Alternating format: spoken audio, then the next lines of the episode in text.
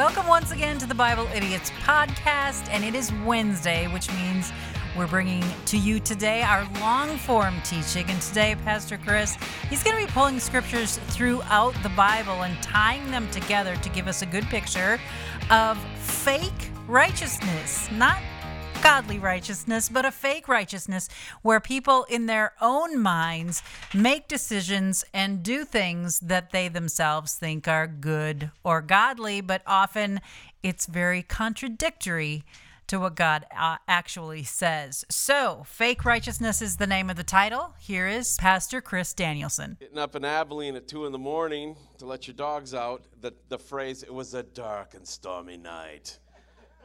It was legit last night, I tell you. Well, today we're going to do more of a devotional message. Uh, there's, no, there's no scripture per se to, to, to read. Um, but before I get started, I just want to review with you the different types of sermons, different types of messages that a pastor can bring. And some are called homilies. And what comes out of the practice of hermeneutics? You know what hermeneutics means? It's a branch of knowledge that deals with interpretation, especially the Bible or literary text. And then there's homiletics, which is the exegesis of Scripture, which is a critical explanation or interpretation of a text, especially of Scripture. And then the verbal delivery of the message. Do you get all that? Can you see why I didn't fit in in seminary? But really, if you break it all down, there's four ways. Some say three, I say four. Four ways to deliver the Word of God to folks from a pulpit that is appropriate and that is God inspired, that will bless the people that listen. One is topical, and another is textual, another is expository, and then I add the fourth storytelling. If you are willing to come and share your testimony, and all jokes aside, Tim, I just can't, I'd love for you to come next Sunday and share a little bit of your testimony with folks. Your testimony and storytelling is how the world gets around as far as knowledge is concerned and has been for centuries. Not only that, but our Lord and Savior, what did he choose to do when he reached out to people? Storytelling. That's what parables were, right? And so if you take textual, that's a topic like faith, sin, uh, I'm sorry, topical is take a topic, faith, sin, hope, etc., and then you expound on it. Textual, that would have been last week, like David and Goliath, the prodigal son, Noah and the flood. You take that text and you just kind of do something. Expository is verse by verse, where we literally put up a verse. You know, we, we read the text, we put up the verse, then we take, take, take care of that verse, then we do the next one and the next one. And, and to be honest with you, that's one of my favorite ways of preaching and studying God's word and worshiping God and then there is like what we're going to do today, which is more of on the devotional side, storytelling. And I want to take a topic and I want to I want to kind of look at a few verses in an expository way, but I also want it to be more of just an opportunity for you to just clear your minds and understand what we're facing in our society. See, the title of the message today is Beware of Fake Righteousness. And when you say that, sometimes people just misunderstand. What, well, what do you mean by fake righteousness? Well, what I mean is there's a counterfeit that happens to us in our psyche and the way we're built as human beings by our Creator God that allows us to try to get involved in things that we feel are bringing righteousness to our lives, but at the end of the day, leave us feeling empty. And you all know probably what I'm talking about, but I want to break it down into a little bit more deeper today. Is that fair enough? See, we have absolute madness happening in our society right now. It's, it's, it's absolutely insane to watch what people are, are doing, and you have to ask yourself, why? Why, why would they think that this is actually a good thing? And then when you take it down into the lens of fake righteousness, makes a little more sense. So, see, I think that we are in such a dark place and it's never been in human history before like this because we've never had the tech savvy, the modern. You have every bite of information at your fingertips. And that now the fake righteousness of people is on display for all of us to see. How many times have you been involved in a Facebook string and somebody just jumps in with something that has nothing to do with it, but it's so negative? I'm going to give you an example. I'm on a sports fan page it's the Minnesota Vikings fan page. And the Kansas City Chiefs are in the Super Bowl. But you know what's called Minnesota nice? Is when we all want to watch the Super Bowl too. You know, the old joke back home is, yeah, the Vikings are going to be at the Super Bowl, sections 43 and 44. You know? So this lady on the Vikings fan page posted a thing that said, looking for cool finger food recipes for the big game. Kansas City, Tampa Bay, why do you care? Because she's a fan. And some people are saying, well, do this, you can do this uh, Nordic dish, you can, you can do this. And then right in the middle of it, somebody wrote this, and, I, and I'm quoting word for word Don't watch political NFL. Don't watch political NFL. Why are you here? What, what, this is a lady looking for recipes. You're on an NFL fan page. Don't watch political NFL but I'll, my opinion is just so important. You know, dude, if you go to a wedding, your cousin fell in love, he's about to get married. You go to the wedding. At the wedding's not the point to stand up and say how bad marriage is with all your statistics. But my opinion is just as legitimate as anybody. No, it's not. Time and place. See, that's a selfishness that is breeded by fake righteousness. It has been beat into these folks that their opinion matters no matter what, no matter where. Spiritual growth gives you what's called discernment, and you know where and when to, to put stuff. See, this dark place is also followed by virtue signaling. How many times do we, do we watch friends and family virtue signal? Not just on social media, but now, now face to face, now in public. Virtue signaling took on uh, uh, uh, both sides of the aisle on masks. Now, there are some people that legitimately needed to wear a mask. And there were some people that I think were authentic in their desire to not wear a mask. But I watched both sides try to virtue signal that their way was better. Not just, hey, I'm a free man, I'm not going to wear a mask. Hey, you know what? I'm kind of at risk. I want to wear a mask and I want people around me to wear masks. I mean, those were the rarity. And, and, and not so much in Kansas, but in other parts of the country, it was just, it was appalling. Because we'd find any way to divide ourselves, and we do it under the guise that we're more righteous than you. And it's fake. And that's what I want to talk about today. See, as humans, we will find significance in something to make us feel righteous, especially if we do not have a relationship with Jesus. If you're not soundly saved, you will find things, ideas, movements, and causes that you can latch onto, and therefore you synthetically pacify the inborn need to be filled. Now, some people have called this a God shaped hole, or a God shaped void, or a God shaped vacuum that you have built into you by the Creator. And many have shared this quote that I'm going to share with you, and it's most commonly assumed to come from the scientist Blaise Pascal. You ready? Here it is.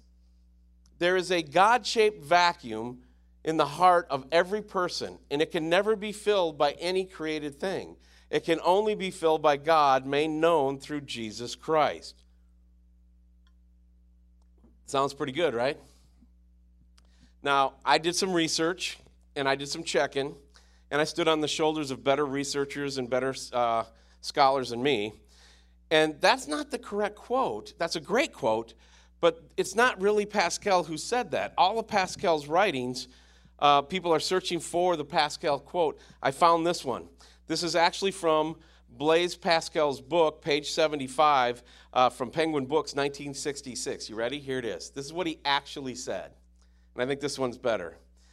It says, What else does this craving and this helplessness proclaim? but that there was once in a man a true happiness, of which all that now remains is the empty print and trace. This he tries in vain to fill with everything around him, seeking in things that are not there the help he cannot find in those that are, though none can help. Since this infinite abyss can be filled only with an infinite and immutable object, in other words, by God Himself. A lot stronger, isn't it? It's almost like that game, that whispering game. Pascal says this, and the next person then says it. And pretty soon you get over to here and you get the short, shortened quote. Yeah, Pascal said you had a God shaped void, a God shaped hole. Point is, is he hit on it. Pascal nails it. This is, this is real. And this is what we try to fill ourselves with. And what are some synthetic things that we can fill ourselves with? Well, people try to fill it with all kinds of different things, don't they?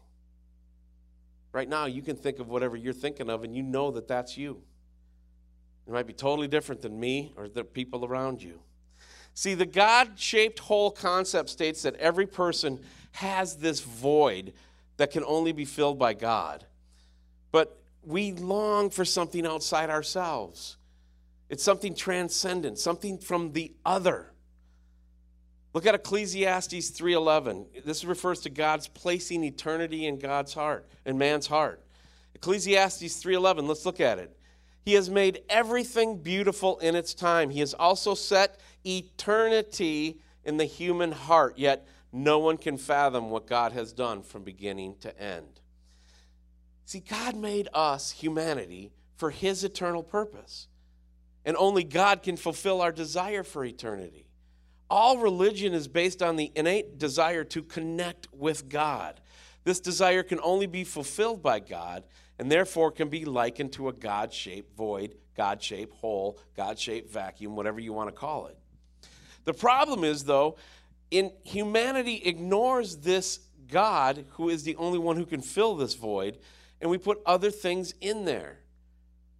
Jeremiah 17 9 describes the condition of our hearts. Look at Jeremiah 17 9. The heart is deceitful above all things and beyond cure. Who can understand it?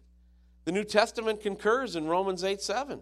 Romans 8 7 says this The sinful mind is hostile to God. It does not submit to God's law, nor can it do so.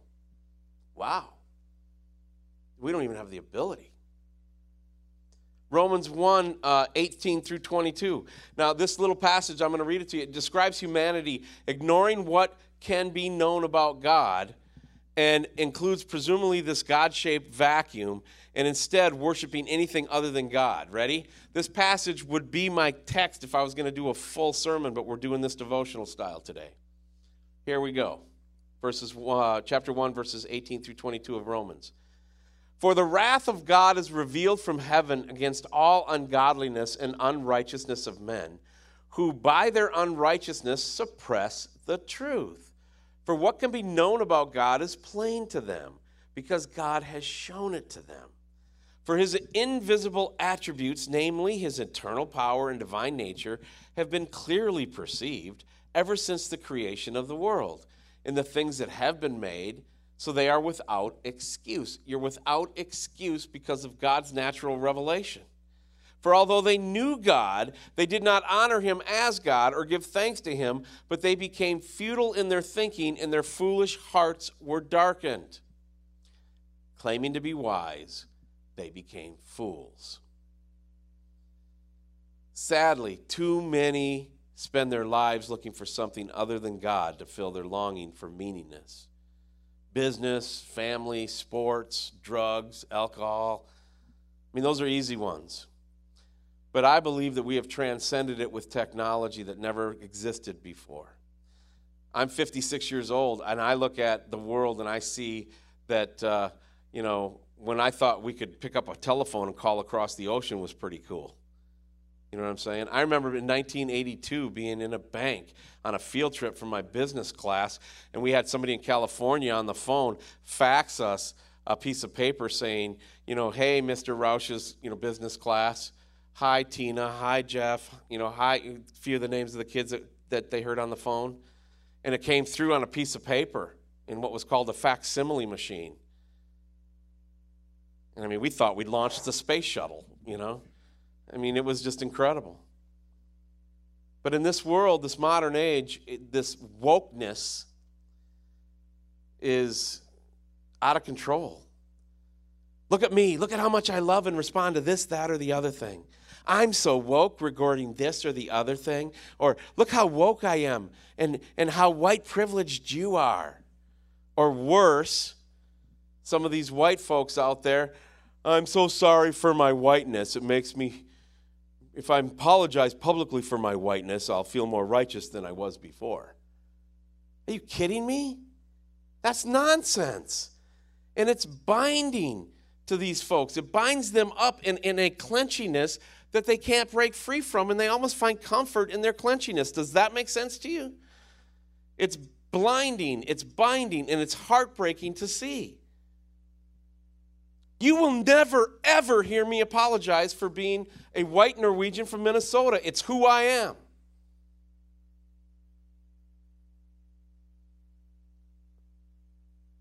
God made me this way. He gave me my skin color, He gave me my height. I added the rest.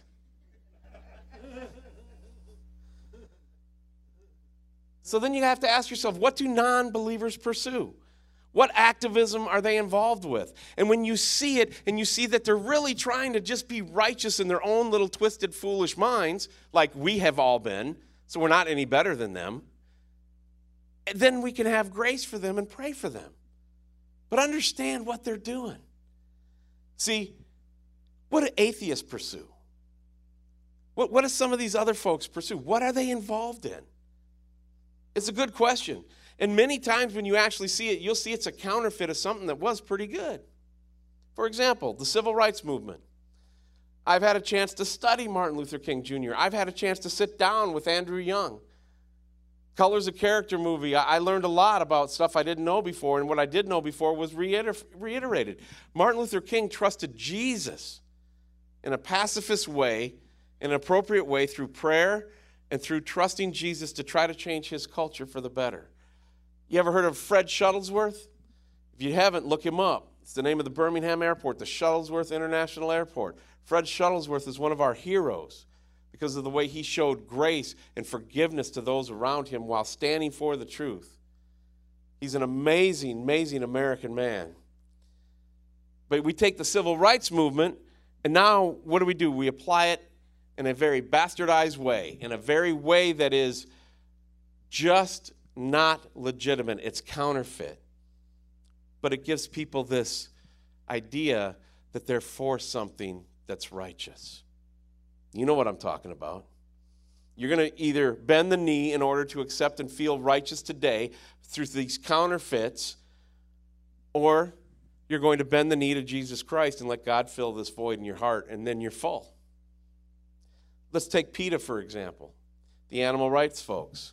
Or how about the Heart My Earth folks? You know, we're going to heart our earth. Why are we always six or seven years away from catastrophe? 1977, it was said we were all going to be underwater by 2000. 2007, we're all going to be underwater by 2012. We're always just a little bit, just far enough away where there may be a chance that in our righteous acts of hearting our earth, we can save the planet.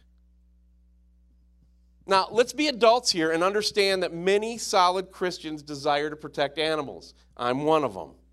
Look at Proverbs 12:10. Proverbs 12:10 says, "The righteous care for the needs of their animals, but the kind the kindest acts of the wicked are cruel." See, here's the thing. I got puppy prints all over my shirt, and I don't even know how to discipline my dog. I just love them. You know, I'm not a dog whisperer. I didn't expect him to turn out like this. They make life miserable for anybody that comes to my house. You know, I love my animals, and I love people who love animals. But let's get it in perspective you have some sort of void if you put saving animals on the same label, level as your neighbor or a child or a baby. How about people who are pursuing abortion yet want to protect lab rats on the, on the same uh, right as sacred life? Let me say that again. Got people out there who pursue abortion aggressively, but their other act of fake righteousness is that they think lab rats have the same sacred life that any human would have. What's verse 22 of Romans chapter 1? Just asking for a friend.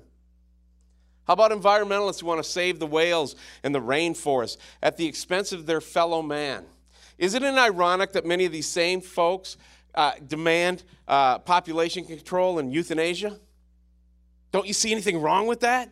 Am I the only one who sees that and says, wow, why would they be pursuing this craziness? See, there are some common sense things in wanting to recycle and being good stewards of the earth. But the extreme is usually found in people wanting to gain a superior goodness or righteousness within themselves. Did you catch that? One more time. Don't miss this. There are common sense things taking care of animals, taking care of the earth, recycling, doing good stewardship things, loving thy neighbor as thyself. But then you can take it to the extreme and you want to find this superior goodness. I want to be known as goodness. I want to virtue signal my righteousness because I'm good. You may have Christ, but I'm good when I do all my goody goodness. And here's the thing these folks always come up short. How do I know that? Because the Bible says it so. And every time we talk to folks who have come out of those lifestyles, whose eyes have been open, ears have been open, and the void has been filled with Jesus Christ, they testify to that fact that I just shared with you. You ever wonder why some of these folks then come off so angry and bitter? Because they don't have any love. It's fake. And they're veiled. Let's look at 2 Corinthians 4 3 and 4. 2 Corinthians chapter 4 verses 3 through 4. It says, "And even if our gospel is veiled, it is veiled to those who are perishing. In their case, the God of this world has blinded the minds of unbelievers to keep them from seeing the light of the gospel and the glory of Christ, who is the image of God." So then, what are they left with? You got to feel something. You got to feel something. You can't go on with life and, and just this numbness. Nobody does. So you try to fill it with something. In pursuing these things that are not eternal, they remain unfulfilled and wonder why their lives never seem satisfactory. There is no doubt that many people pursuing things other than God, they will gain a measure of happiness for a time. But when we consider Solomon, who had all the richest success, esteem, and power in the world, no one has been as rich as Solomon. Even Jeff Bezos today is not as wealthy as Solomon was in his day. In short, all men seek after in this life, we see none of it fulfilling the longing for eternity. There's always something missing when you don't have Jesus Christ in eternity sealed up and your name written in the Lamb's book of life. And Koheleth, Solomon, that was his pen name, summed it up as calling it all vanity, meaning that he sought after these things in vain because they did not satisfy. And in the end, he sums it up in Ecclesiastes 12 13. Ecclesiastes 12 13 says, Now all has been heard. Here is the conclusion of the matter. Let's sum it up. Here it is Fear God and keep his commandments, for this is the whole duty of man. Just as a square peg can't go into a round hole, neither can a God shaped void inside each of us be filled by anyone or anything other than God. One number one reason marriages failed? She didn't fulfill me. He didn't fulfill me. I thought he would be a good girlfriend. It turned out he was a man. She's just not like my mom. If you have mothers like Emily and I, we're, we're happy about that. we love both our mothers, but look, a square peg cannot fit into the round hole, neither can the God shaped void be filled by anyone other than God. Only through a personal relationship with God, through faith in Jesus Christ, recognizing our sinfulness and need of a Savior. That's the deal. And then Jesus Christ comes in and fills that void, and that desire for eternity is fulfilled. And then you have a contentment with godliness, which the Bible calls great gain. And then the game is afoot. The enemy comes and tries to beat you down. And that's when you look for brothers and sisters who want to bind together. A three three corded, uh, three braided cord is not easily broken. Get it? So let's be reminded each day to fill our lives with overflowing of our Savior. He's the only thing. Let's remember to love on those who are around us who are trying in vain to still fill their emptiness. And we are what they need. We are children of God, and they need to be one of us. It's the great recruitment plan of all time, sharing the gospel. And, and don't you see when you get this kind of vision how you don't have a scoreboard, you don't have a scorecard, you don't keep track of how many people came to know the Lord? You just do it. Angels in heaven rejoice every time a sinner fills that void with Jesus Christ, the only one who can fill it. They rejoice. I don't even understand it half the time, but when I see it, I see it. And I know I know it because I know it when you watch somebody's countenance change. My dad in 1978 came to know the Lord, went forward at a, at a country music gospel crusade. Dude was never the same again. I wouldn't be here today if that didn't happen. I watched, I was blessed to watch a man who was one of the smartest, toughest, just best guys to ever walk the earth be redeemed.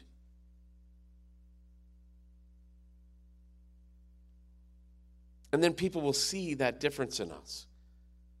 You know when they see the difference in you?